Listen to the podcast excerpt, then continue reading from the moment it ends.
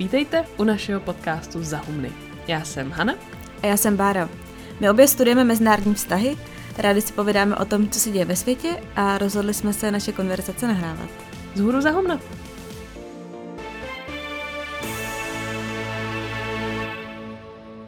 Kdo jakkoliv zběžně konzumuje zprávy, tak tomu nemohlo uniknout, že svět je momentálně docela na nohou. S trochou nadsázky se dá říct, že by bylo jednodušší začít počítat země, kde lidé masově nedemonstrují, než ty, kde takové demonstrace probíhají. Hongkong, Chile, Libanon, Francie, no a taky třeba Česko. V téhle epizodě tak zkusíme malinko podstoupit a podívat se na ty protesty trochu komplexně. Proč právě teď, jestli se dá najít něco, co je všechny spojuje, jestli jsou důvody za nimi ekonomické, politické nebo nějaké úplně jiné a jak vlastně vůbec takový protest funguje z politologického hlediska. A taky jestli náhodou není úplný nesmysl snažit se srovnávat dění v Chile s Hongkongem a naší letnou. Možná jenom na začátek je dobré poznamenat, že tohle je vlastně dost ošidné téma – ono je strašně svůdné snažit se najít nějaké univerzální vysvětlení nebo aspoň nějakou společnou charakteristiku a tak trochu obloukem nás to přivádí zase zpátky k naší první epizodě o kognitivních zkresleních a o naší touze vidět ve všem příběh, spíš než si připustit, že realita je prostě moc složitá. Ono čím víc kategorií člověk porovnává, a to bude dneska náš případ, protože jak jsme říkali, těch protestů je opravdu hodně, no tak tím větší šance je, že buď bude nakonec porovnávat tak říkajíc jabka a hrušky, takže neporovnatelné věci, nebo prostě skončí u nějakého hrozně zobecněného závěru, který bude sedět na všechny a tak trochu na nikoho dohromady. Za mě osobně je právě komparativní analýza, tedy porovnávání, dost složitá věc a člověk potřebuje znát opravdu hodně dat a i tak je výsledek snadno rozporovatelný, protože vždycky musíte počítat s argumentem, že když něco vysvětlujete jako ekonomický fenomén, někdo jiný si bude myslet, že přihlížíte třeba důležitost dějin a podobně. A je tak docela možný, že se v téhle epizodě staneme obětí naší vlastní kritiky. Ale zase, abychom to nepřehnali, ono udělat kvalitní komparativní analýzu je samozřejmě možné, není to ale to, o co se teď pokusíme my dvě. My bychom spíš na tomhle tématu protestů chtěli ukázat, jak je možné o nich přemýšlet a skrze jaké kategorie se na ně třeba dívat. A pak už se všichni můžou hádat s ostatníma, jestli jsou jejich kategorie lepší než těch ostatních. Ještě v 50. letech minulého století se na protesty sociologové dívali jako na něco, co do zdravé demokratické politiky nepatří. To se pak postupně od 60. let měnilo. Například tedy ve Spojených státech začalo období velkých protestů, ať již za práva afroameričanů, nebo potom později proti válce ve Větnamu, za práva žen, sexuálních menšin a tak dále a tak dále. A ty se potom přelily i do dalších částí světa. There were anti-war demonstrations on college campuses and in cities from Los Angeles to Washington. Draft card burnings became common and the chant of hell no, we won't go was the theme of the protest generation. 60. leta tak byly, co se týče protestní aktivity, asi nějaký vrchol 20. století. Potom ještě dohromady s protestní vlnou na konci 80. let a pádem komunismu v Evropě i v Ázii. A tyhle dvě vlny tak mohou být dobrou připomínkou pro dnešek, pokud by někdo chtěl hledat paralely. Ale pozor, historické paralely mohou být úplně stejně ošidné jako to míchání jablek s hruškami. Přesto se o oboje pokusíme. a, ale nějaký menší historický srovnání budeme dělat až úplně na konci epizody. Než se ale přesuneme do dneška, tak uděláme ještě jednu zastávku a to v roce 2008. Tehdy v prosinci totiž v New York Timesech vyšel hrozně zajímavý komentář Zbigniewa Březinského. On má strašně složitý jméno a strašně špatně se vyslovuje, ale zhruba takhle nějak to je. Zbigniew Brzezinski. Zbigniew Brzezinski. Zbigniew Brzezinski. Kdo neví, o kom je řeč, tak teď k Břežinskému uděláme malou odbočku, protože on si rozhodně zaslouží. Brezinský, tak to budu říkat já, zemřel v roce 2017 a byl původem Polák, který jako malý s rodinou utekl před nacisty do Spojených států. V Česku zas tak známý asi není, ale je to jeden z nejvýznamnějších původem středoevropanů, kteří v americké politice udělali obrovskou kariéru. Prezenský působil v 70. letech například jako bezpečnostní poradce prezidenta Cartera, ale po dlouhá desetiletí to byla taková šedá eminence americké politiky. A pro Poláky to byla jejich obdoba Madeleine Albright, se kterou se mimochodem dost kamarádil.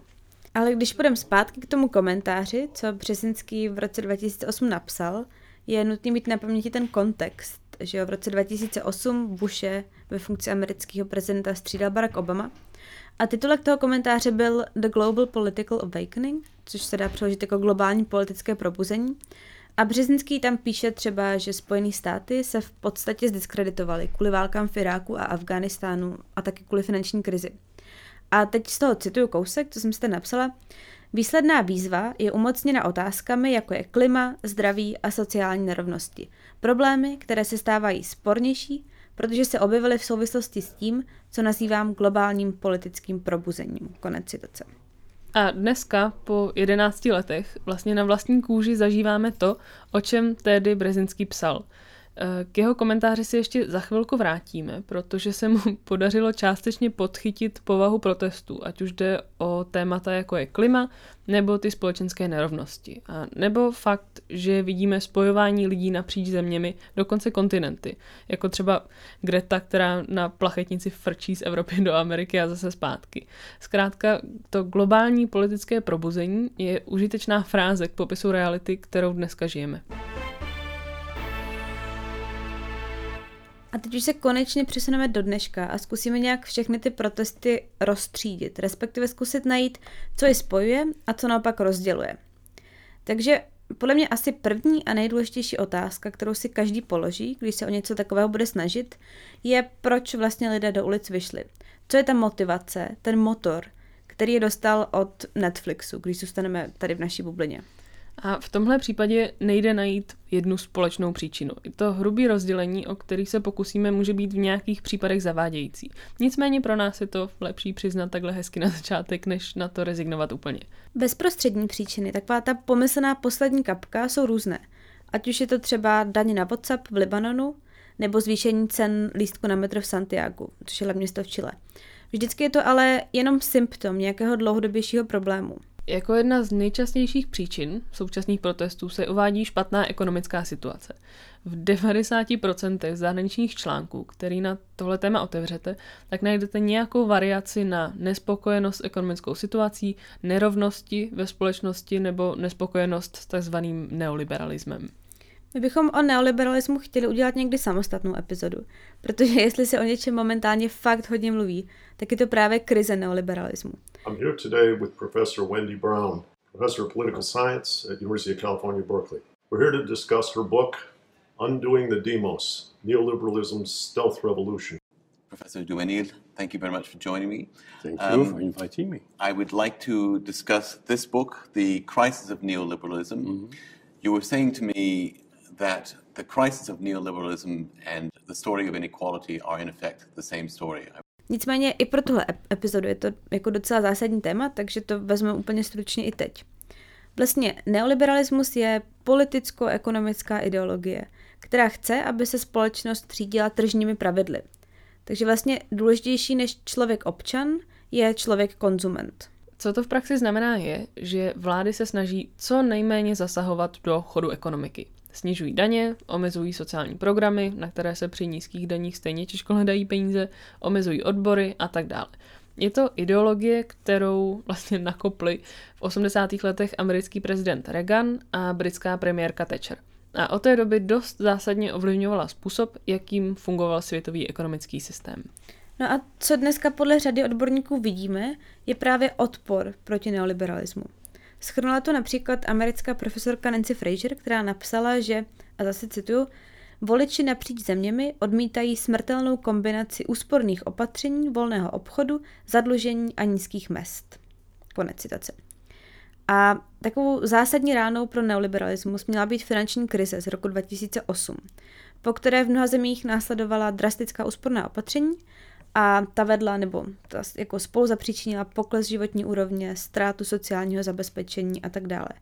No a lidem s tím došla trpělivost a hlasitě se v ulicích všude po světě dožadují změny, aspoň tak se to tvrdí v tomto případě.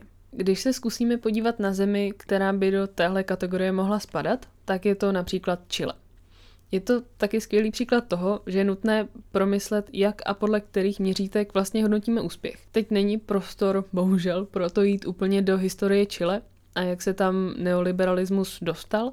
Každopádně zásadní roli hrála generace čilských ekonomů, kteří vystudovali na univerzitě v americkém Chicagu, což je legendární hnízdo neoliberálních ekonomů. A myšlenky neoliberalismu po návratu zpátky do Chile začaly implementovat. A to sice v 70. a 80. letech. A tahle generace čilských ekonomů byla tak známá, že má vlastní termín a říká se jim Chicago Boys. Rolf Luders helped Chile open its markets to the world as part of a team known around the country as the Chicago Boys. So named for where they did graduate work, the University of Chicago, where they studied the doctrines of privatization and free markets under its Nobel Prize winning economist Milton Friedman. Po dlouhá léta Chile sloužilo jako taková výstavní skříň neoliberalismu. Země, která vzorově přijala neoliberální ekonomický model, navíc v Jižní Americe, která je známá spíš levicovou ekonomikou. Mluvilo se o takzvaném čilském zázraku nebo o tygru Latinské Ameriky. A Chile se otevřelo volnému obchodu, privatizovalo ekonomiku a třeba od 90. let ekonomicky rostlo v průměru o 4% ročně. A dneska, podle HDP na obyvatele, je to nejbohatší země Jižní Ameriky. Tak kde je problém? jak už jsme naťukli, tak vždycky záleží na tom, jak měříte úspěch. V okamžiku, kdy máte 100 tisíce lidí v ulicích a 16 mrtvých za dva dny, tak je jasné, že je potřeba koukat i na jiná čísla. A najednou to, že jste nejbohatší země Jižní Ameriky, už nevypadá tak dobře. Takže Chile je třeba země s největší ekonomickou nerovností mezi vyspělými zeměmi, dokonce vyšší než například ve Spojených státech. 5% nejchudších lidí v Chile vlastní stejně majetku jako 5% těch nejchudších v Mongolsku. Naopak 2% nejbohatších Čilanů má stejně majetku jako 2% nejbohatších Němců. A zároveň v zemi strašně špatně funguje zprivatizované školství, zdravotnictví nebo důchodový systém. Taková jedna epizoda bokem Bratr současného prezidenta a jeden z nejbohatších lidí v zemi se jako ministr práce a sociálního zabezpečení, což je strašně ironický, pokusil prosadit důchodový systém, kde by zaměstnanci povinně odváděli část peněz do finančních fondů a potom by dostávali důchod podle toho, jak by se těm fondům dařilo na finančních trzích. Jako světově známý ekonom Branko Milanovič tohle to nazval ruletovým kapitalismem. A teď si představte vaši babičku, jak by se asi tvářila, kdybyste jí řekli, že si o její důchod zahrajeme ruletu. No.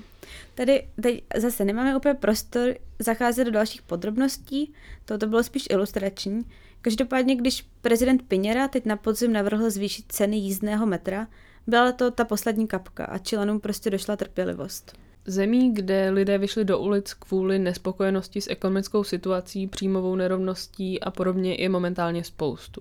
Čilané se třeba dost inspirovali protesty v Ekvádoru, kvůli zvýšení cen pohonných moc se protestuje i třeba v Iránu. A když se pokusíme vzpomenout si, co zažehlo zdánlivě Never Ending Story, protesty žlutých vest ve Francii, byl to plán přidat 7 centů k cenám pohonných hmot. A někdo by tady třeba mohl namítnout, že žluté vesty přeci nejsou jenom o ekonomické situaci, ale i o nějakém hlubším rozčarování a o frustraci z politického systému. A měl by samozřejmě pravdu, ale to nás obloukem zase přivádí k té naší úvodní poznámce a sice, že nesmysl hledat jedno jediné vysvětlení a ty příčiny se samozřejmě navzájem proplétají. Nicméně pocit, že ekonomický systém nefunguje, tak ten je dneska jedním z klíčových důvodů, který lidi napříč kontinenty žene do ulic. Dalším důvodem, příčinou nebo prostě škatulkou, kam se dá nadspat spoustu zemí, je nějaká obecnější politická nespokojenost. To je zase samozřejmě hrozně široký pojem. Může jít třeba o frustraci z korupce. O té se mluví třeba v Libanonu nebo v Iráku. Nebo může jít o protesty proti údajně sfalšovaným volbám, jako v Bolívii, nebo protesty proti uvěznění separatistických vůdců v Katalánsku. Ale kvůli politice se protestuje i v Británii, kde proti Brexitu do ulic vyšel milion lidí, nebo taky v Praze na letní, kam dorazil dvakrát čtvrt milion. A jak je z tohoto výčtu jasný, tak společnou příčinu tady budeme hledat ještě hůř, než u té předchozí ekonomické kategorie.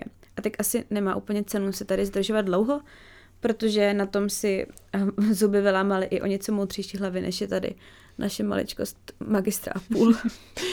Ale určitě ještě zmíníme třetí kategorii protestů a to jsou protesty za klima. Ať už jde o studentské stávky Fridays for Future, akce hnutí Extinction Rebellion nebo další protesty, klima se rychle stalo tématem, které do ulic dostalo lidi na všech kontinentech. Ono téma klimatu se od ekonomických nebo politických protestů zásadně liší jedním způsobem. A sice když jsme před chvílí hledali důvody, které jsou společné více zemím, ať už ekonomickou nebo politickou nespokojenost, tak protesty za klima se liší tím, že požadavky těch protestantů přesahují pravomoci jednotlivých vlád.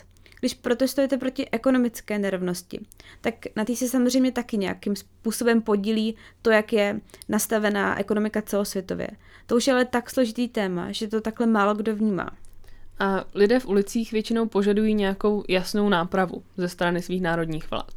Zatímco v případě protestů proti klimatickým změnám lidé sice také požadují, aby jednotlivé vlády konaly odpovědně, ale téma klimatických změn je bytostně transnacionální, překračuje hranice a s tím i autoritu, pravomoci těch jednotlivých vlád.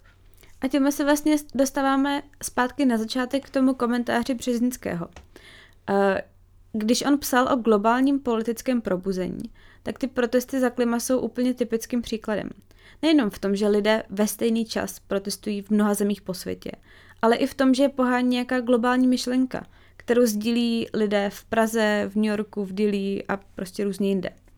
Nejde tak už o hledání nějakých společných škatulek, kam bychom mohli házet jednotlivé národní protesty, ale mluvíme o globálním protestu, ke kterému se všichni společně hlásí.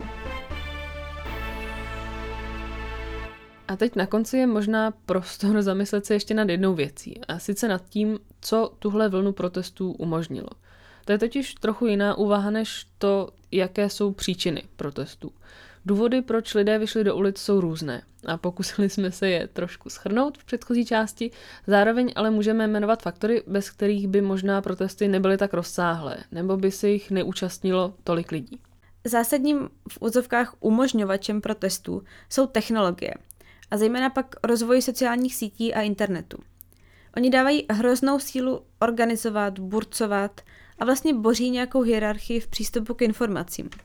Jak když jsem načítala něco k protestům v Hongkongu, tak je až neuvěřitelné, k čemu všemu tam využívají sociálních sítí a aplikací. Ať jde třeba o rozvoz protestujících po městě nebo mapování pohybu policie. Když ale uděláme paralelu třeba k té historické protestní vlně v 60. letech, tak vidíme, že internet není nezbytný předpoklad k tomu, abyste do ulic dostali tisíce lidí.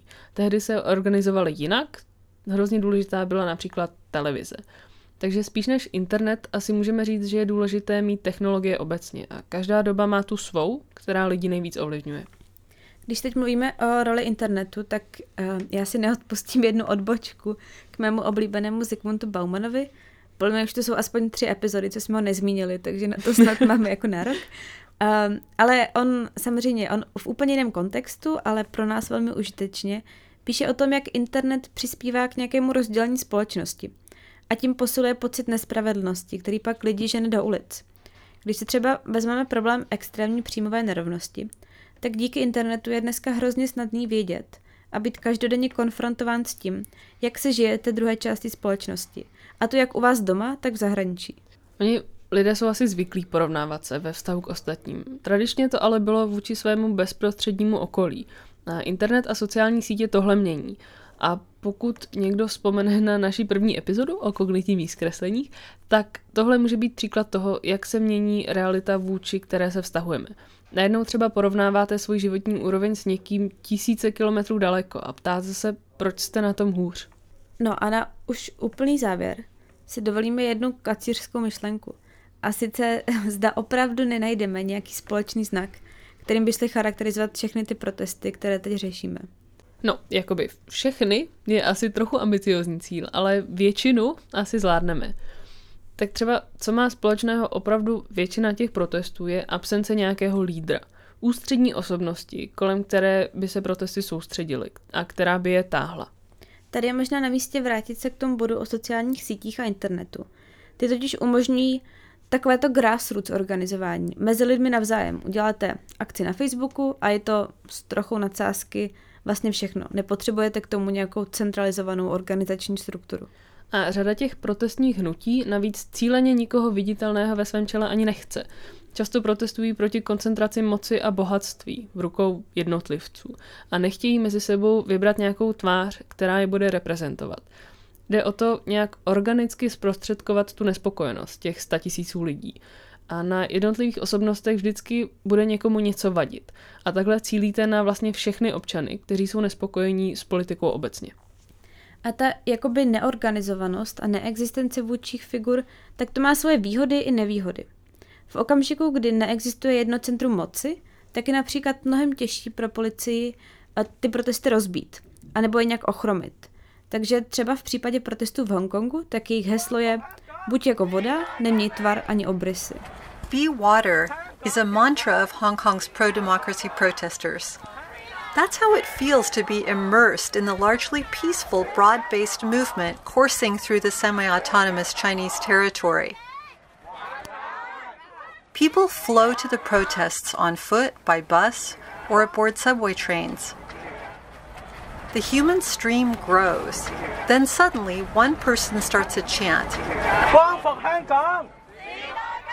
Na druhou stranu nevýhodou je to, že se cokoliv hůř organizuje. Taková hnutí se často rozštěpí a navíc se občas stává, že vznikne nějaké radikální křídlo, které dělá věci, se kterými většina těch protestujících nesouhlasí. Ale je vlastně těžké se od nich distancovat, protože není kdo by to formálně udělal. Oboje, to jak rozštěpení, tak radikalizaci, jsme viděli třeba v případě žlutých vest. A druhou charakteristikou, kterou můžeme vypozorovat u řady protestů, tak to je absence nějakého většího příběhu. Třeba když vezmeme tu protestní vlnu na konci 80. let, tak tehdy proti sobě jasně stály komunismus a demokracie. A motiv nějakého univerzálního progresu směrem ke svobodě, demokracii a prosperitě, tak ten byl přítomen i třeba v těch známých barevných revolucích na začátku tohoto století. Tam taky často fungovala nějaká přitažlivost směrem k Evropě. Ale řada z těch konceptů je dneska částečně zdiskreditovaná, ať už Evropa, liberální demokracie, kapitalismus, neoliberalismus, ostatně i svoboda. Dneska to vypadá, že nejenom, že protestující nemají lídry, ale nemají ani nějaké velké příběhy, za kterými by šli do ulic.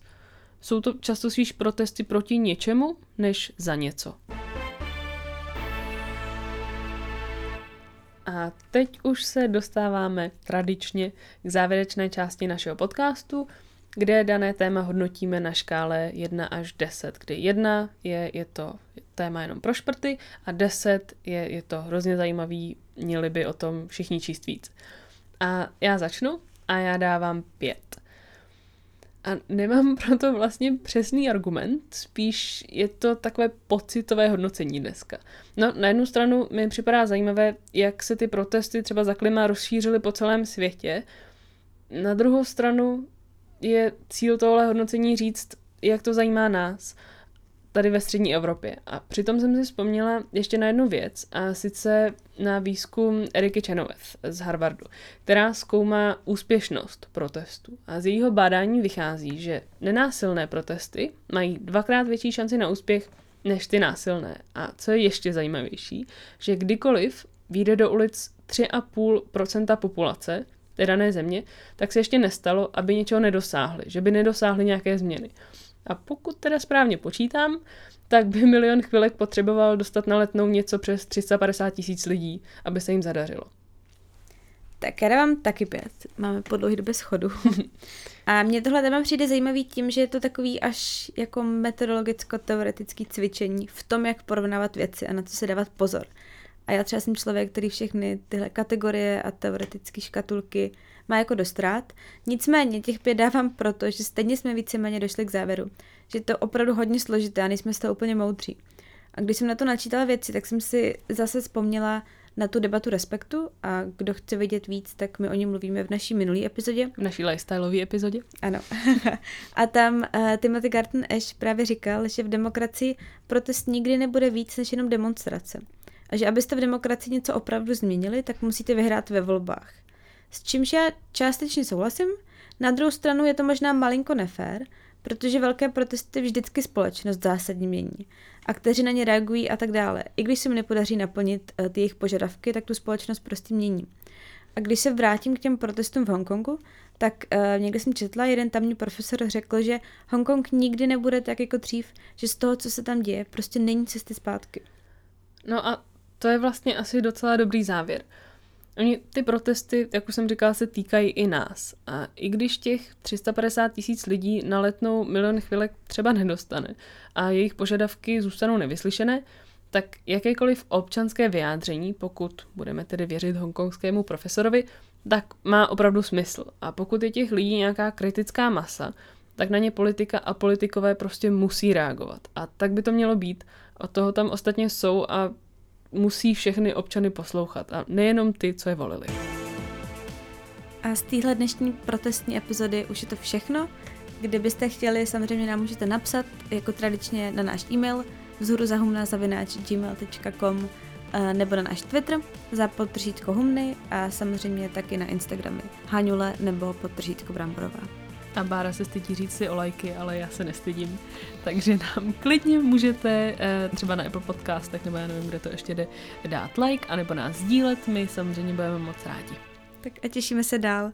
To formace, kterou Hanka nesnáší a já ji tedy řeknu teď za to. Příště naslyšenou.